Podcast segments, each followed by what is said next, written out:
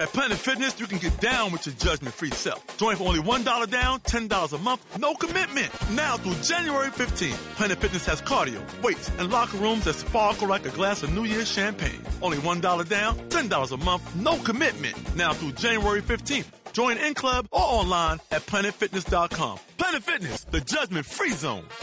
Offer expires January 15th. Stop by any of our 15 area locations. Annual membership fee applies. Participating locations only. See club for details.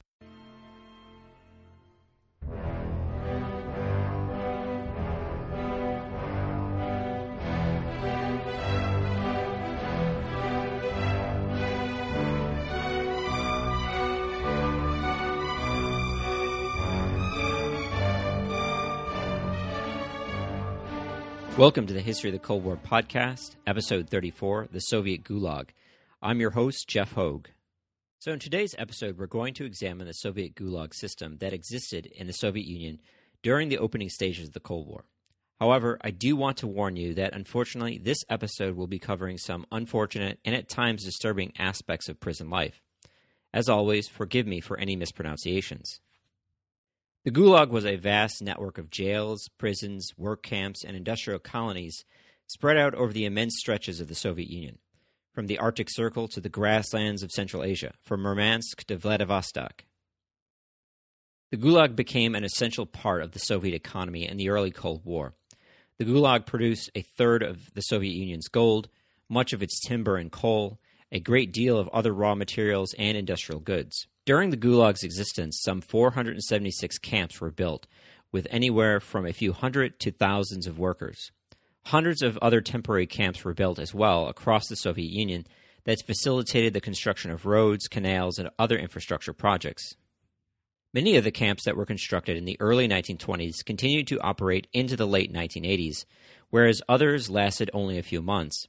At its height in the early 1950s, two out of every 100 workers in the Soviet Union worked in the Gulag system. Inmates worked in almost every industry, from logging and mining to construction, factory work, farming, and aircraft design. Some two thirds worked in construction, and one in five Soviet construction workers were Gulag inmates. The Gulag had its own laws, customs, and culture, with its own morality and even slang apart from the wider Soviet society. Concentration camps and mass incarceration was not something invented by the Soviet Union. Spain and Cuba con- constructed the first modern concentration camp uh, to fight the insurgency there in 1895. The British used concentration camps to crush the Boer in South Africa by arresting the Boer civilian population. The Germans used co- concentration camps in southwest Africa to crush the inhabitants there in 1904. Hermann Goring's father, Dr. Heinrich Goring, established the camps there. His son, Hermann Goring, would of course go on to open the first concentration camps in Nazi Germany. It was also in Africa where German scientists carried out some of their first experiments on people, and two of Dr. Mengele's teachers carried out research there. The British as well would use concentration camps during the Cold War to help crush the Mau Mau insurgency in Kenya.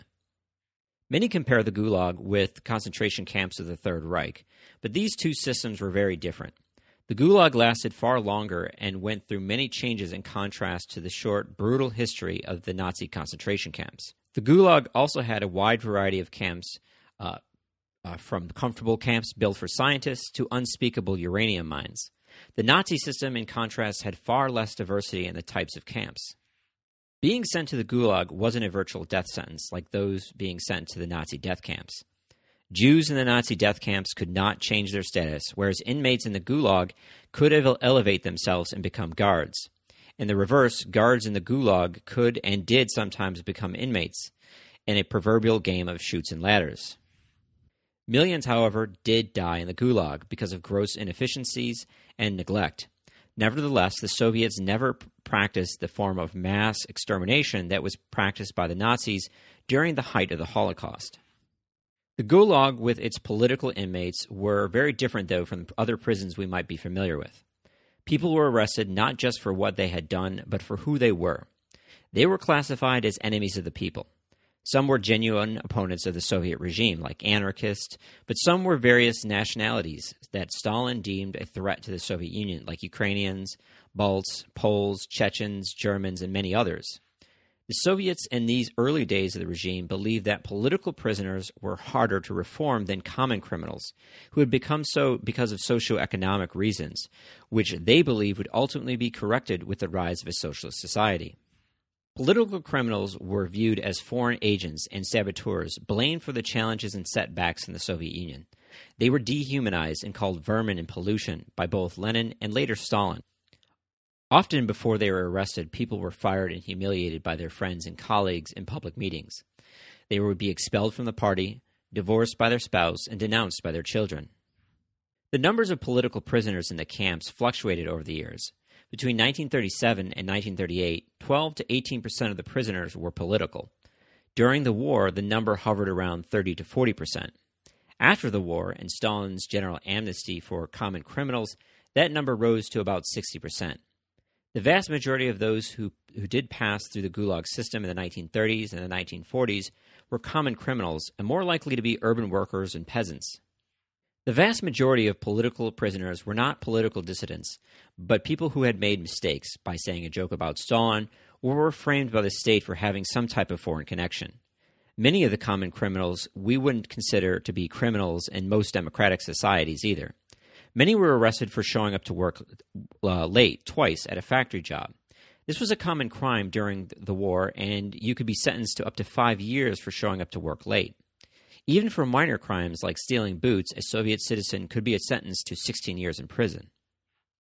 Gulag prisoners were excommunicated from Soviet society and were strictly forbidden from referring to one another as comrade. If you were caught doing so, it would result in a harsh beating. Portraits of Stalin, which were omnipresent in the Soviet Union, were never appeared in the camps. Turnover in the camps was high. Although arrests for most of the Stalinist period were also high, so were releases. Prisoners were freed upon completing their sentences. During the Great Patriotic War, many joined the Red Army. Thousands of others were pardoned in mass amnesties. As a result, the total number of prisoners hovered around 2 million during most of the Stalinist era. Before the war, the Soviet population was about 170 million people, so roughly 1.2% of the Soviet population was in the Gulag. In contrast, the current U.S. prison population is about 2%, according to the Bureau of Justice Statistics. Nevertheless, some 18 million in the Soviet society had at one point or another been incarcerated, with another 6 million who had been exiled to remote areas of the Soviet Union. In contrast, for the latest U.S. numbers I could find, the number is 5.6 million as of 2001, again from the Bureau of Justice Statistics. The United States lacks any comparable exile population. The Gulag, like many Soviet institutions, had its origins in Tsarist Russia, in the forced labor brigades that operated in Siberia in the 17th through the 19th centuries. Nor was slave labor new to Russia. Peter the Great had used hundreds of thousands of serfs and prisoners to build St. Petersburg, of which an estimated 30,000 died. During the Russian Revolution in 1917, Lenin and the Bolsheviks had expressed interest in arresting their political opponents and establishing special prisons for them, and by 1921, 84 such camps were in operation. In the early days of the regime, most of those arrested as enemies of the people were merchants, gamblers, autocrats, priests, czarist supporters, white Russians, anarchists, social revolutionaries, and Mensheviks. Typically, these people still received trials and were sent to Tsarist era prisons and jails. These jails, though, quickly became overcrowded, and other buildings were requisitioned, like churches, to hold the prisoners. To handle this overflow and deal with these prisoners, the Cheka was assigned the task of establishing special camps for the political criminals. However, beyond creating these early camps, no one knew what their purpose was or should be to carry out labor, re education, the Soviet elite were not in agreement. The camps had an eight hour working day, and family visits were allowed, but only on holidays. Prisoners attempting to escape would, be, would have their original sentence multiplied by 10, and a second attempt would be punished by death. The camps, in theory, were supposed to be self financing, but very few were. However, the prison system was clearly divided into two different systems one for political prisoners and one for common criminals. What became the NKVD and eventually the KGB ran the special camps with political prisoners. These prisoners were more difficult to control, though. Many of them, like the anarchists and social revolutionaries, had spent years in Tsarist prison and knew how to fight back with hunger strikes or even riots, and were used to the privileges granted them uh, as political prisoners under the Tsar. They also had friends in the West they could smuggle notes to to publish their stories in order to fight a PR war with the Soviets. The Soviets, still hoping the revolution could spread, didn't want the progress of communism slowed by bad press. The Cheka fought back by exiling these difficult prisoners to distant Siberia, making it more difficult for them to communicate with their contacts in the West, cranking down in some camps and in other camps giving in. These tactics more or less all failed, though. In 1923, a new prison complex on the island chain of Solovetsky was constructed to deal with the issue uh, in the White Sea. The island chain had been used since Tsarist times to house enemies of the Tsar and was populated by monks. By 1925, some 6,000 inmates were, were interned on the islands, living in converted monasteries in primitive conditions. The men slept on large plank beds, and the air was uh, alive with clouds of mosquitoes. The prisoners w- worked cutting down trees with, n- with no breaks and little food. All over the islands, diseases broke out, such as the, as a result of overwork, poor hygiene, and poor nutrition, resulting in the deaths of a quarter of the population by 1926. Prisoners were also subjected to sadism and pointless torture, something that became rare later on during the Gulag system. Authorities would force inmates to jump off bridges into water any time they yelled dolphin. Other inmates were stripped naked and tied to trees to be eaten alive by mosquitoes. When the guards were forbidden to arbitrarily shoot uh, inmates, they arranged for accidents to happen, as inmates would often fall down steps or off bell towers. However, most of the camps, despite the best efforts of some, remained a cost to the state. Anovich Frenkel, a former prisoner who rose up the ranks to become a commander at Solovetsky, uh, implemented a plan to feed prisoners according to the quality of their work. This system quickly weeded out the weaker workers with deadly consequences. He divided his workers into three types those capable of heavy work, those capable of light work, and invalids. The titles are self explanatory, with heavy workers being fed the most and invalid fed, invalids fed the least, of, if at all. Strong workers grew stronger, weak prisoners grew weaker until they eventually became ill or died. Rural peasants tended to do better as they were used to heavy physical labor like digging pitch and cutting down trees, whereas urban workers suffered more as they were unfamiliar with harsh physical labor. Frenkel also started the practice of outsourcing convict labor to the mainland for building roads and clear cutting forests, undercutting civilian firms. Everything that was unrelated to economic development, like re education and camp newspapers, slowly disappeared.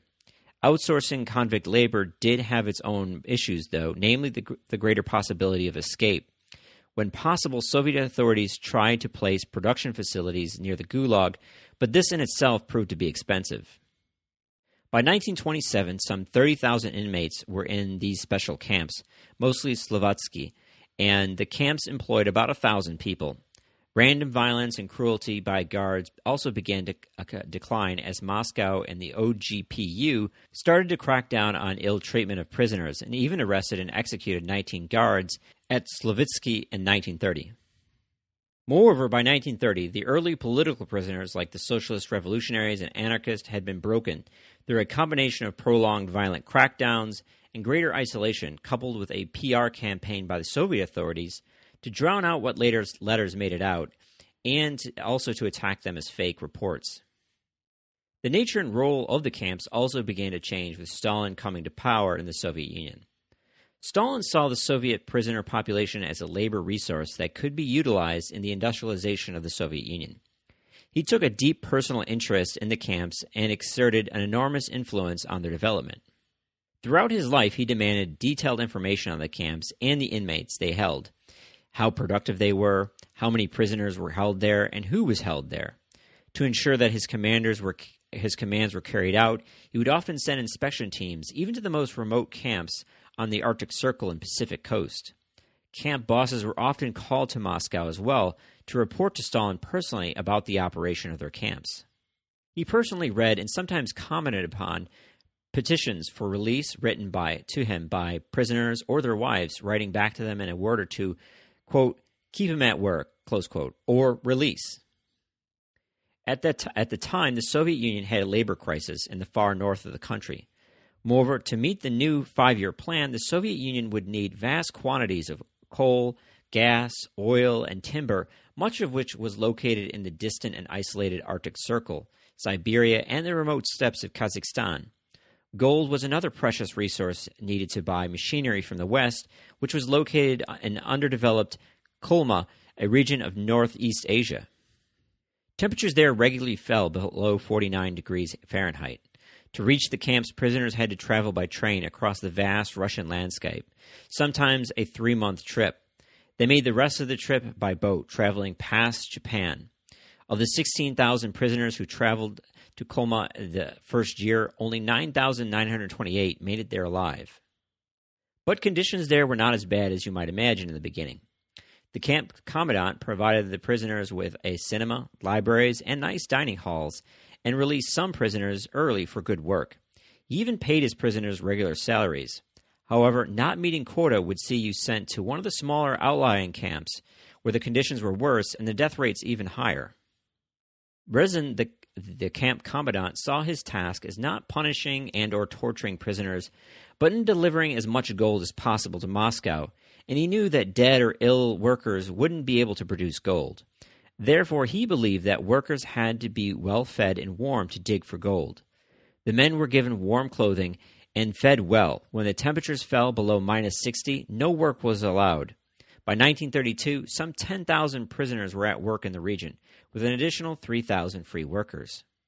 The prisoners not only built the gold mines in the region, but they built the port city of Magadan and the region's major highway. By 1936, the city had some 15,000 inhabitants. In 1929, the traditional prison system was merged with the special camps of the OGPU, or the future KGB, and placed under the control of the OGPUP, with about 300,000 inmates. The OGUP re- reorganized the system of special camps and renamed it the Corrective Labor Camps and Labor Settlements. Eventually, this was shortened to Main Camp Administration, or its Russian acronym Gulag. The prison population had also changed and began to grow ex- exp- exponentially once again. Over 2 million peasants were arrested and exiled between 1930 and 1933 as Russian peasants and Ukrainians resisted Stalin's forced collectivization with about 100,000 ending up in the Gulag arrested for being class enemies or wealthy kulak farmers. The rest were exiled to Siberia and Kazakhstan and forbidden to return home. With starvation gripping the countryside, gleaners or women who stole often just a handful of leftover grain were also arrested as political prisoners. Others were convicted of stealing apples or potatoes and received sentences of up to 10 years. Because of this, peasants became a large portion of the population of the Gulag in the 1930s and would continue to be so until Stalin's death. In 1934, only some 7% of the Gulag population had a higher education, while 39% had only a primary education. By 1938, that number had fallen to 1%, while 50% had only had a, a primary education. Stalin saw Gulag labor as a chance to carry out great engineering feats, and discussions of Gulag labor, camps, and projects would fill entire Politburo meetings. Several massive construction projects were undertaken, such as the great steel city built at Magnitogorsk or the massive Chelbinsky tractor plant. But one of Stalin's favorite projects that utilized Gulag labor was the White Sea Canal. The project represented an old Tsarist ambition of linking the White Sea with the Baltic making it possible for merchants to ship lumber and resources from the Antarctic Circle down to the Baltic to be traded with the West. The canal was a massive undertaking, stretching 141 miles with five dams and 19 locks, with very little economic return on an investment for 20th century Russia. But Stalin wanted a technological triumph, and building the canal would not only cement his name in history, but prove that Marxist Leninism was delivering on its promise to modernize Russia. As soon as the project began, all the available inmates at Slavinsky were transported to the mainland to build the canal. Some 170,000 prisoners were assigned to the project using primitive tools with no modern machinery, virtually building the canal by hand, using a combination of crude wooden hand tools, horses, and wheelbarrows to remove the dirt. Their living conditions were just as poor. They had to construct their own camps, and many men froze to death in the cold temperatures or became ill and died. In all, an estimated 25,000 prisoners died. To speed up the work, races were organized between different teams and work storms were held, or when workers would work 24 or 48 hours in a row. Winners would receive 5 kilos of sugar and 10 kilos of white flour as a prize. The bosses also adopted the practice of forming shock worker gangs, or prisoners who had exceeded their quota and were eligible to receive extra food and special privileges like new working clothes every six months. In the dining halls, they had their own tables with the best food, with banners above them that said, quote, For the best workers, the best food, close quote. Those who didn't meet their quota sat under signs that said, quote, Here they, they get the worst food, refusers, loafers, and lazy bones, close quote. Eventually, top performers were released early. For every three days of work at 100% of quota, they received a day off their sentence. And when the canal was finished in August 1933, 12,484 prisoners were released. By the end of the project, the canal was barely navigable at only 12 feet deep, just enough for naval vessels to travel down the canal. The canal was also the only Gulag project to be publicized to the world and the wider Soviet public. In addition to projects like the White Sea Canal, the OGPU, over the course of the 1930s, became pioneers and explorers of the vast Soviet wilderness as they sought to exploit the many resources of the Soviet Union. They planned and equipped geological expeditions to the frozen tundra of the northern Arctic, the forests of Siberia, and the remote shores of the Pacific. To get these regions and resources, the OGPU had to build roads and train tracks over thousands of miles of remote, empty country. They had to build hundreds of cities and villages to support new camps, to house guards and camp personnel and their families. Many of these explorers and surveyors were themselves prisoners, and they had even helped to build the camps and mines that they would house themselves and other prisoners in the future. Historians debate if Stalin's repression gave birth to the Gulag system or if Stalin's economic policies of mass industrialization and collectivization created the re- repression that ultimately fed the Gulag. Most of the Gulag's population was concentrated in remote, underdeveloped regions of the Soviet Union. Many historians argue that even if unintentional, Stalin's impossible requirements in the five year plan helped to drive the cruelty of collectivization to arrest more people to feed labor, the labor crisis in the far north. Every time they arrested a kulak, they created another slave laborer. They also point to the fact that several well known mining experts, the Soviet Union's top geologist, and two labor organization experts, and one hydraulic engineer just happened to be arrested on the eve of a planned expedition to expand new gold mines and oil fields in the Kolyma region. Moreover, in some archival documents, we have found orders from the OPGU to find and arrest 15 to 20,000 pri- prisoners in order to, to find workers to finish the Moscow to Volga Canal. These historians argue that Russia would have never become an industrial society without the Gulag system, and that despite all its horrors, it built modern Russia just as American slavery and the intolerable conditions of immigrants to the United States in the 19th and early 20th century had made America an industrial power. The czarist economy, with its free market approach, in contrast to the Soviet Union, had failed to industrialize the, this, the nation. A large prison population also relieved the pressure on the consumer economy and allowed Russia to focus on heavy industry and, and development. Moreover, they contend that the vast regions of the far north and the remote Pacific were too harsh and too remote to settle with free labor. The Soviet regime, on the other hand, was less troubled by these factors. It had little regard for the lives of the people they sent to open up these regions. Indeed, many of the people exiled to these remote locations were ill prepared. On one occasion in 1933, a group of peasants were dropped off by train in the middle of nowhere in western Siberia to settle a location. The first convoy contained 5,070 people, the second 1,044, in all, some 6,114 people. They arrived with no food, tools, or seeds to plant new crops. The area was devoid of any settlement apart from the rail line that had, that had dropped them off. The snow started to fall that May, and in poor health, no food, and no ability to start a fire, they quickly began to die. After the first day, some 295 died. Food didn't arrive until five days later, and not enough to sustain the colony. Over the course of the next three months, 4,000 of the original 6,000 would die, with their survivors having converted to cannibalism, eating the flesh of those who had passed away. Historians contend if arrests were intended to populate the camps, they did a poor job at it. Camp officials seemed to always be caught off guard and swamped by the new flows of prisoners. Nor did the NKVD arrest suitable candidates. Large numbers of women, children, and old men were arrested and shipped to the camps in the far north or Siberia, where they were of little use and a burden on the camp, as they could not perform heavy labor. Others point out that during the height of the terror, they were executing hundreds of thousands of able bodied men who could have been put to work, who were instead being shot and by firing squad or in the head, wasting critical human labor.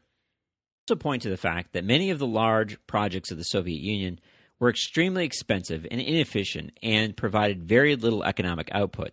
The White Sea Canal, a prime example. Many of the tracks that the prisoners built were not used. If anything, the state's access to slave labor made them less strategic in the application of their resources and more wasteful. Many of the projects were rushed with impossible deadlines, and shortcuts were taken, only creating more work in the end, and many projects were launched without even cost estimates. Moreover, the Gulag killed more Soviet labor than it preserved. Millions of talented and otherwise healthy people died in transport to the camps or at the camps from illness and starvation, fates that they would not have befallen them had they not been arrested. These historians contend that yes, many of the projects built under Stalin could have been built with free labor, but should many of the projects been built at all? This also caused more long term damage to the labor market as slave labor became a narcotic that the economy uh, was addicted to, as free labor can never compete with slave labor. The camps also helped to feed the Russian mafia with recruits.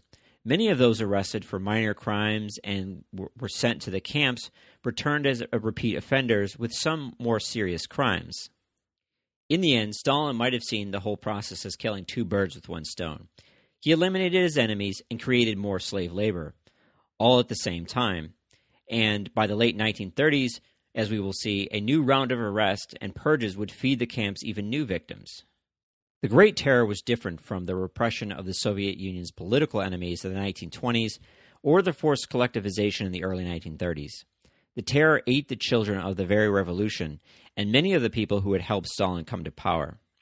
Mitvit uh, Berman, the head of the, of the Gulag from 1932 to 1937, was himself arrested in 1938, as were many other high ranking officials within the Gulag and the wider Soviet state. Berman's successor only lasted one year before he too was shot in 1939. No one was safe in Soviet society after this point. Anyone could be arrested and sent to the camps, even NKVD officers and foreign diplomats, like the American diplomat Alexander Dolgun, who was arrested in 1948 on the Moscow in a Moscow street for being a spy and was not released until 1971. Many foreigners were arrested during this time, some 25,000 Finnish Americans had moved to the Soviet Union in the early 1930s during the Depression for greater economic opportunity that they believed they would find in the Soviet Union. These Americans were subsequently arrested by the late 1930s and sent to the Gulag. Internal populations of Poles, Germans, Finns, Romanians, Balts, Greeks, Iranians, Koreans, Afghans, and Chinese were also arrested and deported to the camps. Many others were arrested for having worked overseas, traveled abroad, or having relatives overseas. In all, some 335,000 people were arrested from 1937 to 1938 for having foreign connections. The camps during this time became chaotic, disorganized, and frequently cruel. Many political prisoners who had been engaged in technical or engineering work due to their educational background were removed from those positions and forced into manual labor roles for fear of sabotage. Most camps became stricter and food rations were cut. Conditions were also worsened as the number of prisoners rose. At one timber camp at Siblag in Siberia, which had, was built to house 250 to 350 prisoners, had around 17,000. Lacking barracks, the prisoners built dugouts in the earth, but even those were packed. There were no food, bowls, or spoons, and long lines for food as well. Dysentery became endemic, and hundreds died. Throughout the camp system from 1937 to 1938, fatalities doubled. Prisoners were not, not only died from starvation and overwork, many were executed, as well as execution quotas were set for the camps.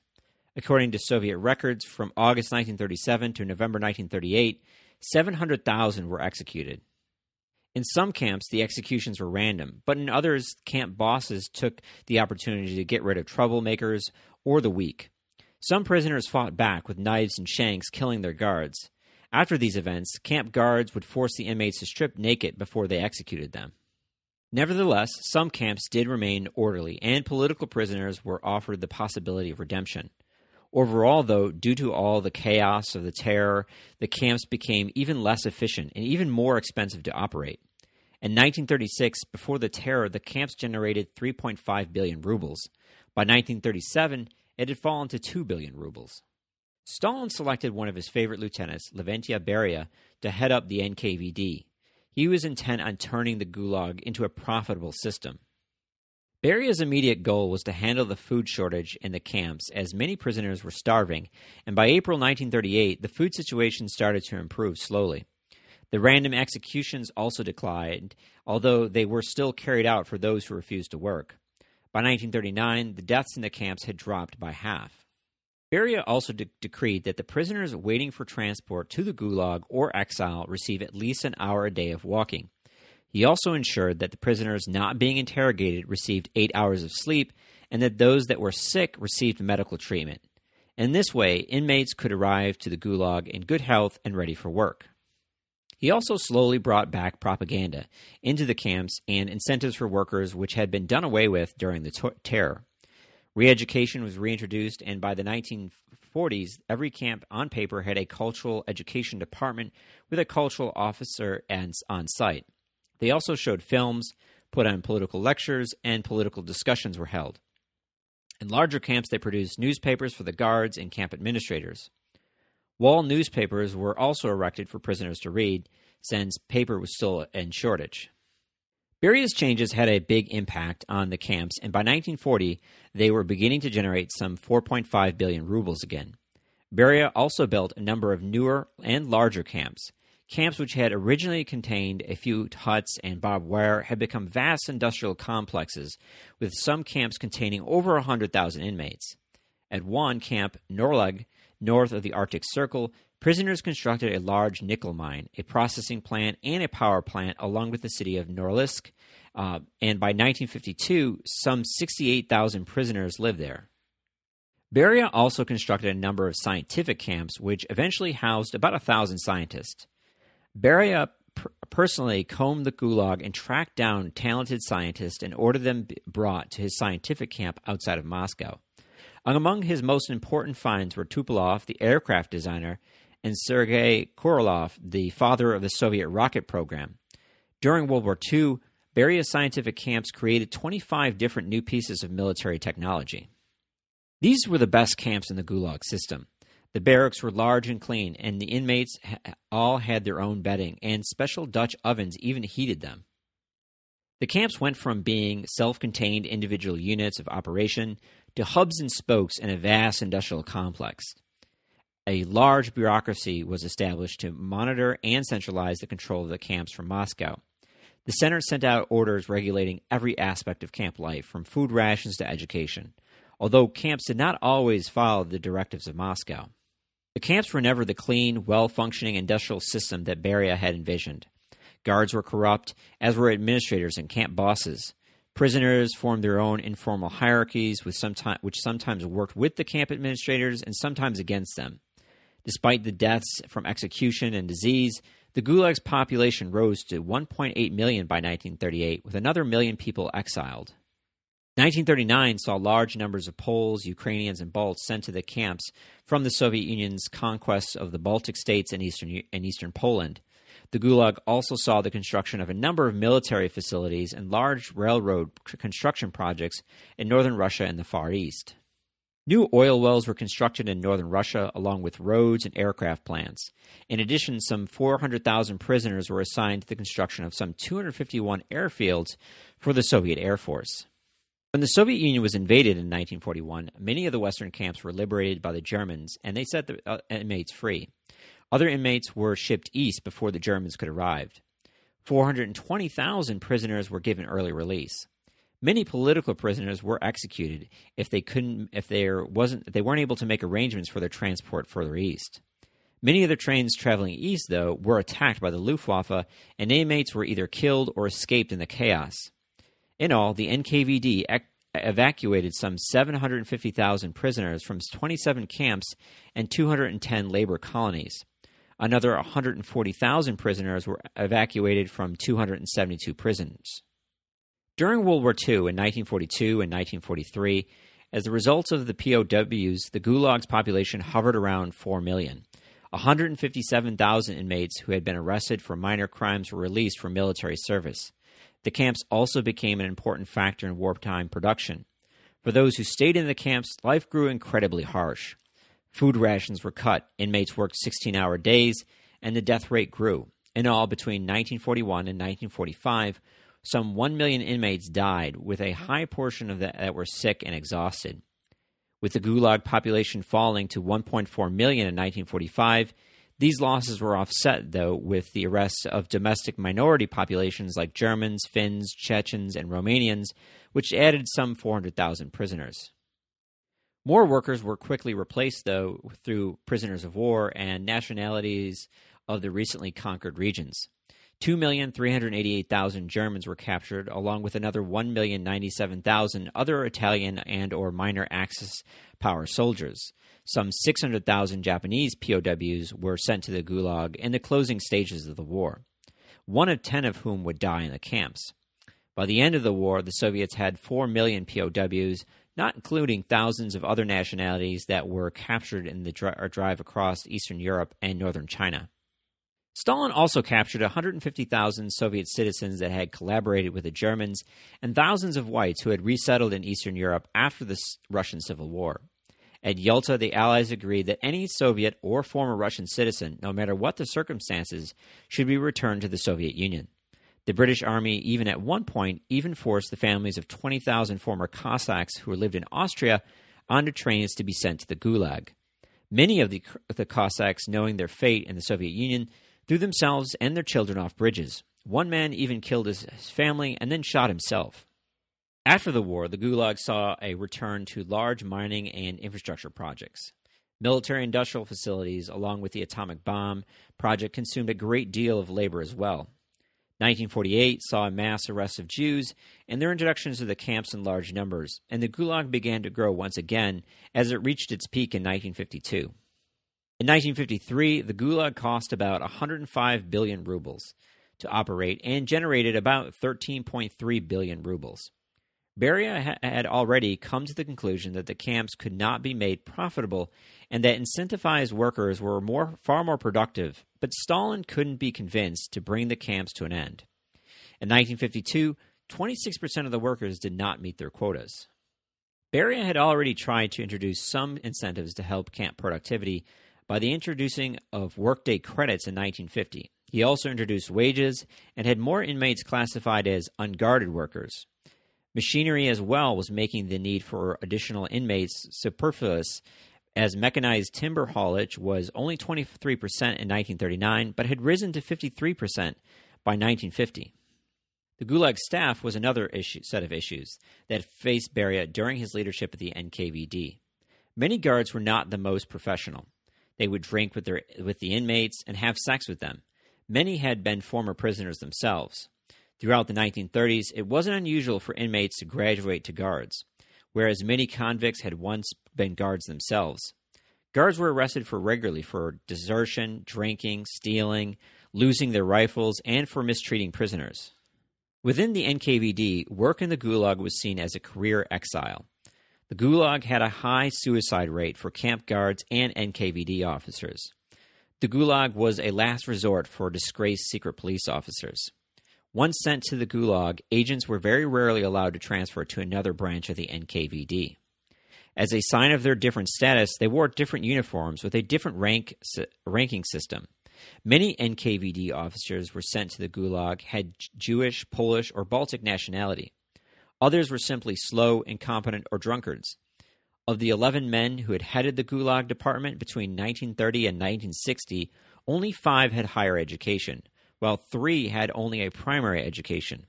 Of those who did hold the job, only two lasted longer than five years. Of the administrators who worked in the camps, the vast majority came from peasant backgrounds, with very few having a primary education.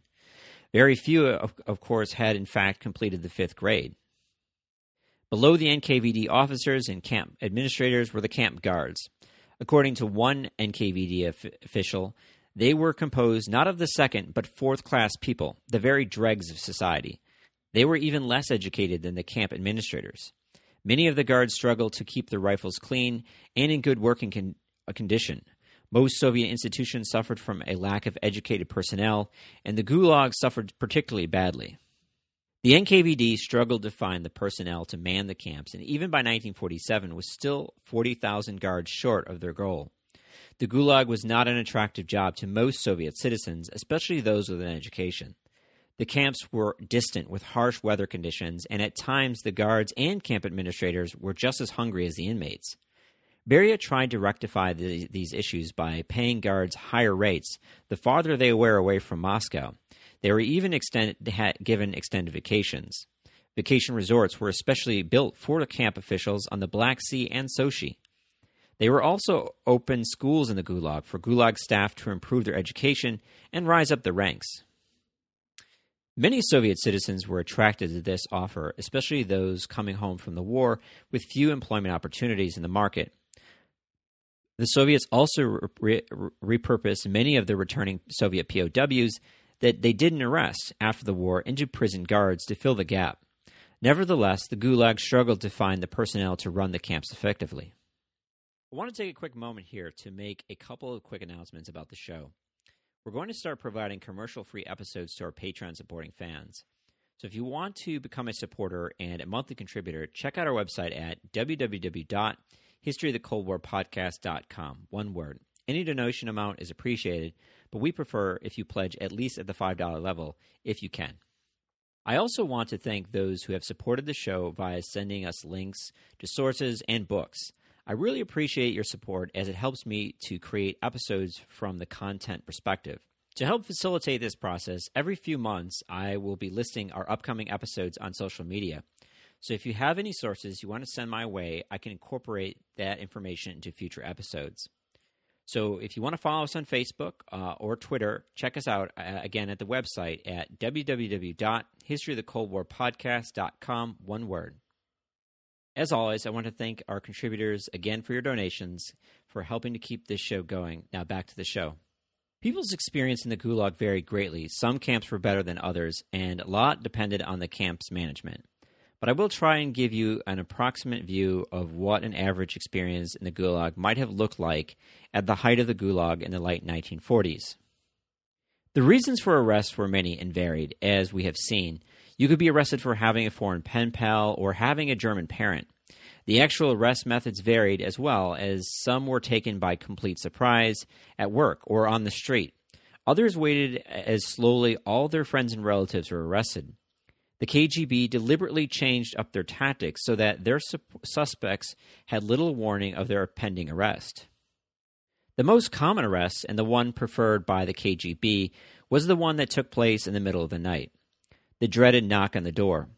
One Soviet joke goes that Ivan and his wife Natasha were frightened when they heard an unexpected knock at the door, but were quite relieved when they were discovered it was just the neighbor telling them that the building was on fire. An old Soviet proverb said that only thieves, prostitutes, and the NKVD worked at night. Once you were arrested, the NKVD agents would tell you to pick, pack your enough goods and warm clothing to last for three years.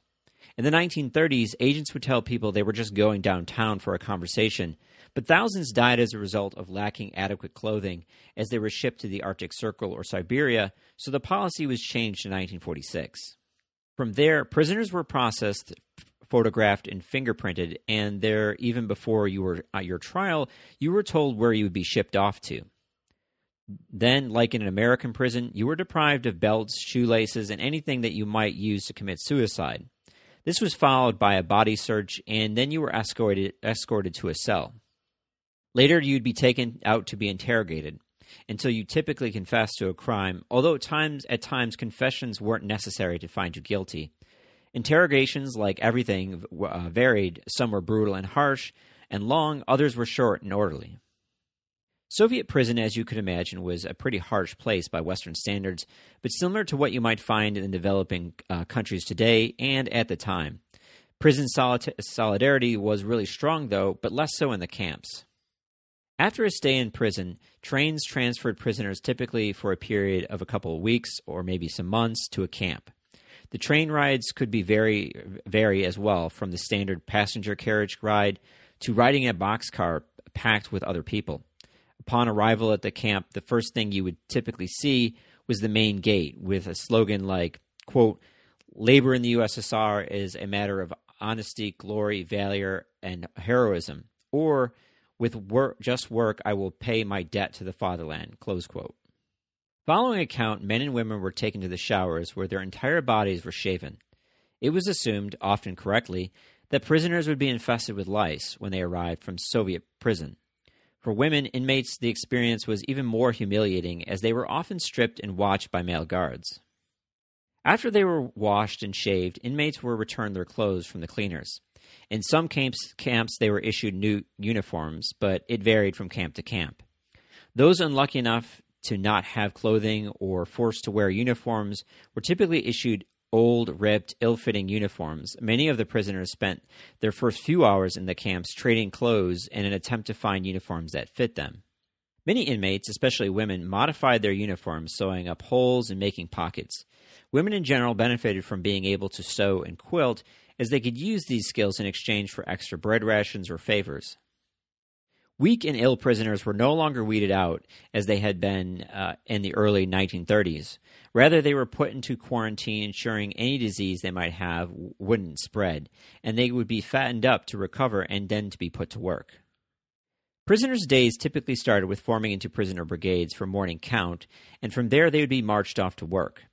If the march was far, they would be accompanied by dogs and guards, and when the day ended, the prisoners were formed back into brigades and marched back to the camp ate supper, and were counted yet again. In the 1930s, inmates worked 14 to 16 hour days, and many prisoners worked, were worked to death during the war. After the war, the days were scaled back. Moscow also mandated that prisoners have so many days off, but again, this was often un- usurped by camp officials that would assign workers work projects in the camp during their vacations. Prisoners were assigned to work on two, two criteria the nature of their crime and their medical condition. Those who were assigned to have physical labor ate the best food, but those in light work didn't starve either. Life and work in the camps, again, I must stress, varied greatly across the Soviet Union. Life in the mass industrial camps in the far north was different from life in the agricultural camps in the far south. Liberal boss- bosses ran many camps, whereas sadists ran others. Prisoners with light sentences typically worked one profession over the course of their internment. Prisoners with longer sentences held a variety of jobs, changing work frequently as their luck rose and fell. In most camps, armed guards observed the prisoners from high wooden watchtowers. Sometimes dogs also circled the camp, which were trained to bark and attack prisoners, especially escapees. All the camp fences were lined with a 15 foot no man's land. Most of the time, this area was marked with a barbed wire fence and sign that read the area was forbidden or a death zone, as guards were permitted to shoot anyone that who crossed the line. Some prisoners were classified unguarded and were allowed to leave the camp unsupervised and to go into town and run errands for the guards and camp administrators. Some were even allowed to rent apartments outside of the camps. Moscow even reprimanded one camp for having some 1,763 unguarded prisoners in their camp, a figure too large in Moscow's eyes. For prisoners in the camps, most barracks were long rectangular wooden buildings with unplastered floors filled with row after row of poorly made bunk beds. Some barracks had crude tables and benches, others did not. Moscow dictated that all prisoners have their own place to sleep and their own bedding. Nevertheless, most prisoners had either crude or no bedding at all. Moscow also directed that barracks should have wooden floors, but even by the 1950s, many barracks still contained dirt floors. Heating and light were primitive, but again varied from camp to camp. Many prisoners lived in a virtual darkness, whereas others had electric lights that were on all hours of the day, making it difficult to sleep. Camps for coal mines had plenty of heat in the winter, but others f- uh, froze to their beds during the winter. The barracks were looked after by old women who were no longer capable of work. The barracks are said to have often smelt terrible as a result of dirty and mildew covered clothing drying along the edge of the bunks. In punishment camps where the windows were barred and the prisoners locked in at night, the smell was said to be unbearable. Toilets were outhouses outside the barracks some distance away, and a serious hardship when the temperature reached 30 or 40 below. Dirt, crowding, and poor hygiene often led to plagues of bed bugs and lice. Baths were supposed to be mandatory every 10 days, and all clothing was supposed to be boiled with small amounts of soap regularly distributed. Nevertheless, like many things, the camps often ignored or rarely enforced camp hygiene but camp commanders and medical staff could be held criminally negligent, like at Timgleg in 1937 when typhus broke out and the deputy of the camp medical department was arrested. Some camps were moderately clean. Some workers and work sites had their own showers. Soviet officials at least went through the motions of cleaning the prisoners despite the lack of soap and water versus most POW camps of the period, which didn't even attempt this. In larger camps where factories ran 24 hours a day and prisoners worked in three shifts, it was hard to get enough sleep. In some barracks, radio propaganda was played 24 hours a day. Fights over sleep between inmates could turn violent and lead to murder. Despite the end of the terror and Beria's more systematic approach to the Gulag, the system was still overcrowded. Who slept where was a combination of camp politics and decisions made by camp management. Space and pri- privacy were at some premium, and only high ranking prisoners like brigade leaders slept in smaller barracks with less people. Certain jobs, like carpenter or camp mechanic, brought with them the luxury of sleeping in the machine shop. In almost every camp as well, convict doctors could sleep separately, a reflection of their status. Another sought after job was working in the bathhouse with the proximity to clean water and soap. They had the ability to deny people baths or sneak them in ahead of schedule access that could be traded for other goods or favors. Food in the camps was always in short supply, and prisoners were always hungry. Watery soup with a piece of small, black, rock hard bread was typically served twice a day. It was often made from spoiled cabbage and potatoes, sometimes with a little pig fat or fish head. In more desperate times, dog meat would be substituted. As a result, most prisoners were uh, vitamin deficient even when they were not starving an absence of vitamin tablets, they were forced uh, to drink a foul tasting brew made out of pine needles. Prisoners also faced the struggle of eating outdoors in long lines, in some places 700 men to a line. Sometimes their soup would freeze before they could finish it. Cutlery and crockery were lacking as well. Prisoners would often share spoons and bowls, finishing it and then giving it to those waiting in line. Owning a bowl was a very prized possession, being served early meant you received more of the meat and fat, which tended to rise to the top of the cauldrons when cooking. Moscow was aware of these shortages, but struggled to correct the issue. Some camps received the wrong shipments, others received goods, but corrupt guards or camp administrators sold the goods and or food for their own profit. What wasn't stolen by them was stolen by convicts working in the kitchens, another sought after job in the camps for obvious reasons. One thing which was culturally wasn't admissible to steal was bread, and anyone caught stealing another one's person's bread was often beaten to death by the other inmates. Within the camps, prisoners were allowed free movement when they were not working, be, sleeping, or being counted, a stark contrast to Soviet prisons. There were plenty of guards walking around, and prisoners were supervised from towers, so there was very little danger either from other prisoners. However, at night, the guards disappeared and the camps became much more dangerous. If their lives were in danger, sometimes they could appeal to the camp guards to save them. On one occasion, a woman complained to a guard that a male inmate planned to rape her, so he allowed her to sleep in the isolation cell at night. However, on another occasion, when a guard saw a woman being gang raped, he yelled down at the attackers that they were brutes, but didn't attempt to stop them. Brawls between political prisoners and professional criminals occurred frequently. Until the late 1940s, the thieves in law, or the Russian mafia, ruled the camps. They were professional criminals and lived their, by their own set of rules and customs, which predated the Soviet Union and outlived it. The thieves in law traced their roots back to Tsarist times, and they controlled petty crime. With the outbreak of the Revolution and Civil War, hundreds of thousands of orphans or street children were created, and these children created a new generation of organized crime in Russia as the boys became men. The Russian mafia bullied the political and common criminals. The highest ranking mafia members didn't even work. They controlled who slept where. They took the best beds and beat anyone who objected. They often abused the political criminals, criminals and those who had broken the thieves' code. The late 1940s, however, saw a huge influx of nationalities like Ukrainians, Estonians, Japanese, and Poles who managed to overpower the mafia and take control of other camps. Among the Russians, there were distinctions too. Many continued to still believe in the Soviet Union despite their arrest and continued to profess loyalty to the regime. They believed their arrest to be a misfortune and not a reflection of the Soviet state. Others believed themselves to be still Marxist Leninists, but believed that the Soviet Union had become corrupt under Stalin. Others, such as Russian Protestant sects and the Russian Catholics, were persecuted because of their faith. In principle, men and women were supposed to be housed separately, and in many camps, this was the case. In some camps, inmates never saw the opposite sex for years, but many other camps saw men and women intermixed. Most camp commanders didn't want women, and relatively speaking, the Gulag female population remained low. In 1942, they only represented about 13%. By 1945, as a result of men leaving the camps to join the Red Army, their numbers grew to 30%. But by 1952, the number had fallen back to 17%. In those camps where women and men intermixed, some were raped.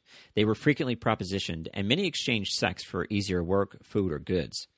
The Russian mafia especially mistreated women as they perceived them to be very of very little value, deserving of little respect.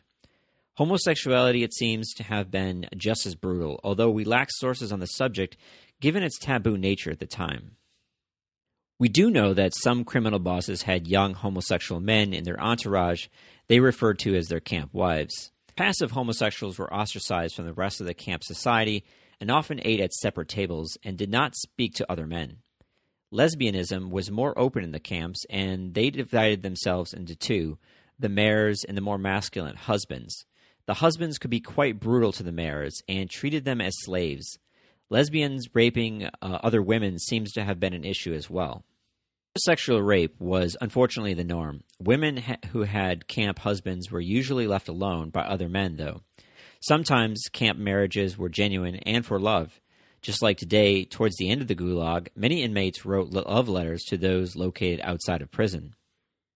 Naturally, with rape, prostitution, and consensual sex comes babies. Many children were, were not born in the camps, though, but were arrested as small children with their mothers. There were also women who became deliberately pregnant to get lighter work and to receive slightly better food. The Gulag administration in Moscow seemed to be ambivalent about if women had children or abortions, sometimes permitting abortions and sometimes giving them extended sentences for having abortions. We don't know how frequent or how many abortions took place, as the Soviets didn't keep records on the subject. A 1949 report noted desperately that of the 503,000 women in the Gulag, 9,300 were pregnant while another 23,790 had small children, and subsequently the Soviets released 70,000 women.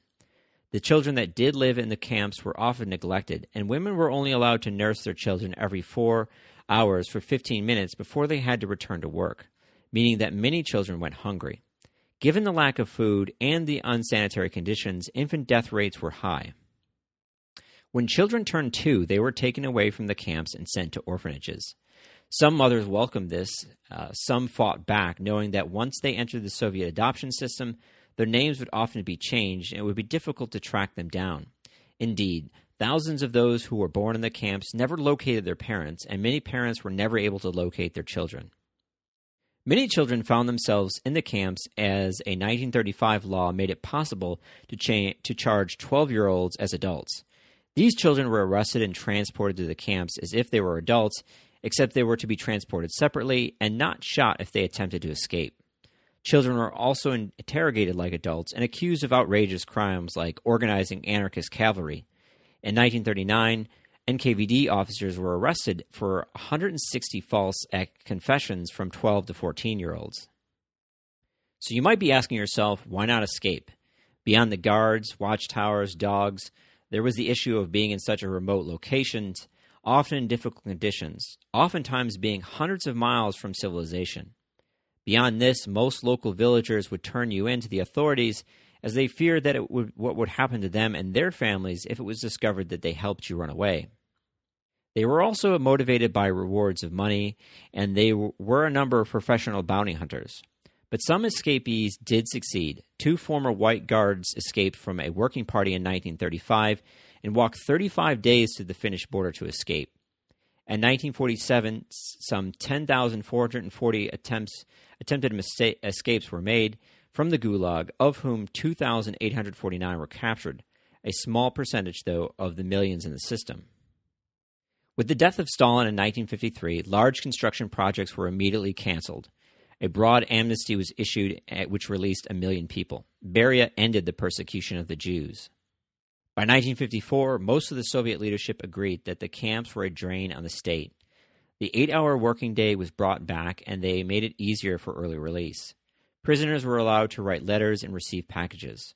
More importantly, the justice and morality of the whole Stalinist era was quietly being questioned by many so- in Soviet leadership.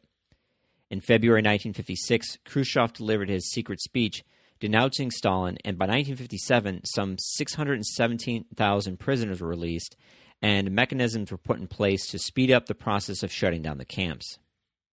Millions of people returned home, some for the first time in decades.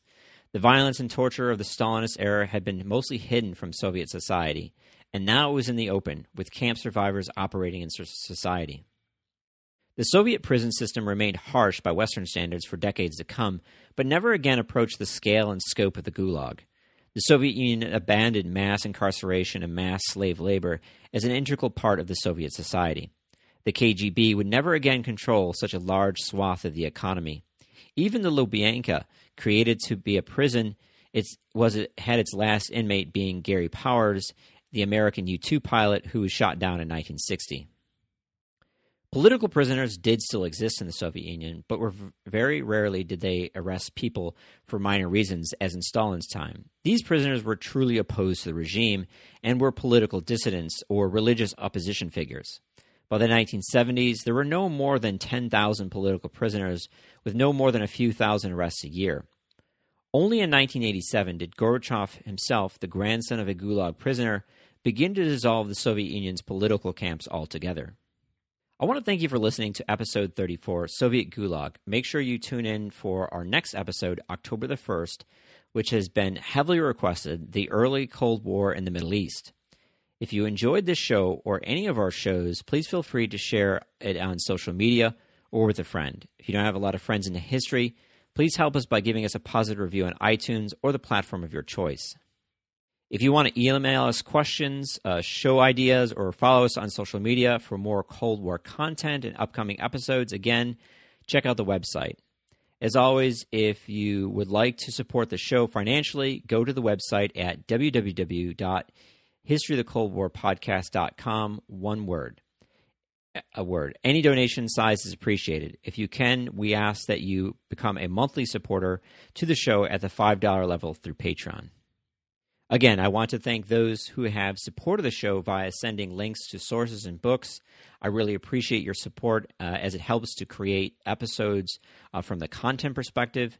To help facilitate this, every few months I will be listing our upcoming episodes on social media.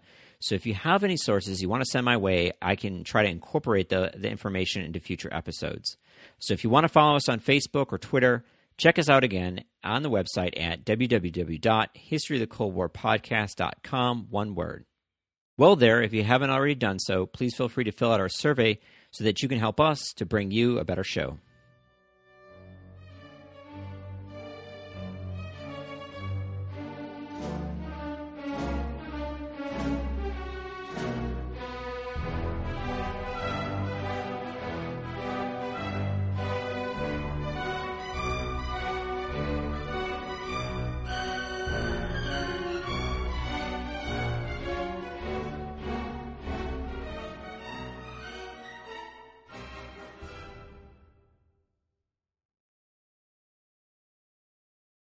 At Planet Fitness, you can get down with your judgment-free self. Join for only $1 down, $10 a month, no commitment. Now through January 15th, Planet Fitness has cardio, weights, and locker rooms that sparkle like a glass of New Year's champagne. Only $1 down, $10 a month, no commitment. Now through January 15th. Join in club or online at planetfitness.com. Planet Fitness, the judgment-free zone. Offer expires January 15th. Stop by any of our 15 area locations. Annual membership fee applies. Participating locations only. See club for details. At Planet Fitness, you can get down with your judgment-free self. Join for only $1 down, $10 a month, no commitment. Now through January 15th, Planet Fitness has cardio, weights, and locker rooms that sparkle like a glass of New Year's champagne. Only $1 down, $10 a month, no commitment. Now through January 15th. Join in club or online at planetfitness.com. Planet Fitness, the judgment-free zone. Offer expires January 15th. Stop by any of our 15 area locations. Annual membership fee applies. Participating locations only. See club for details.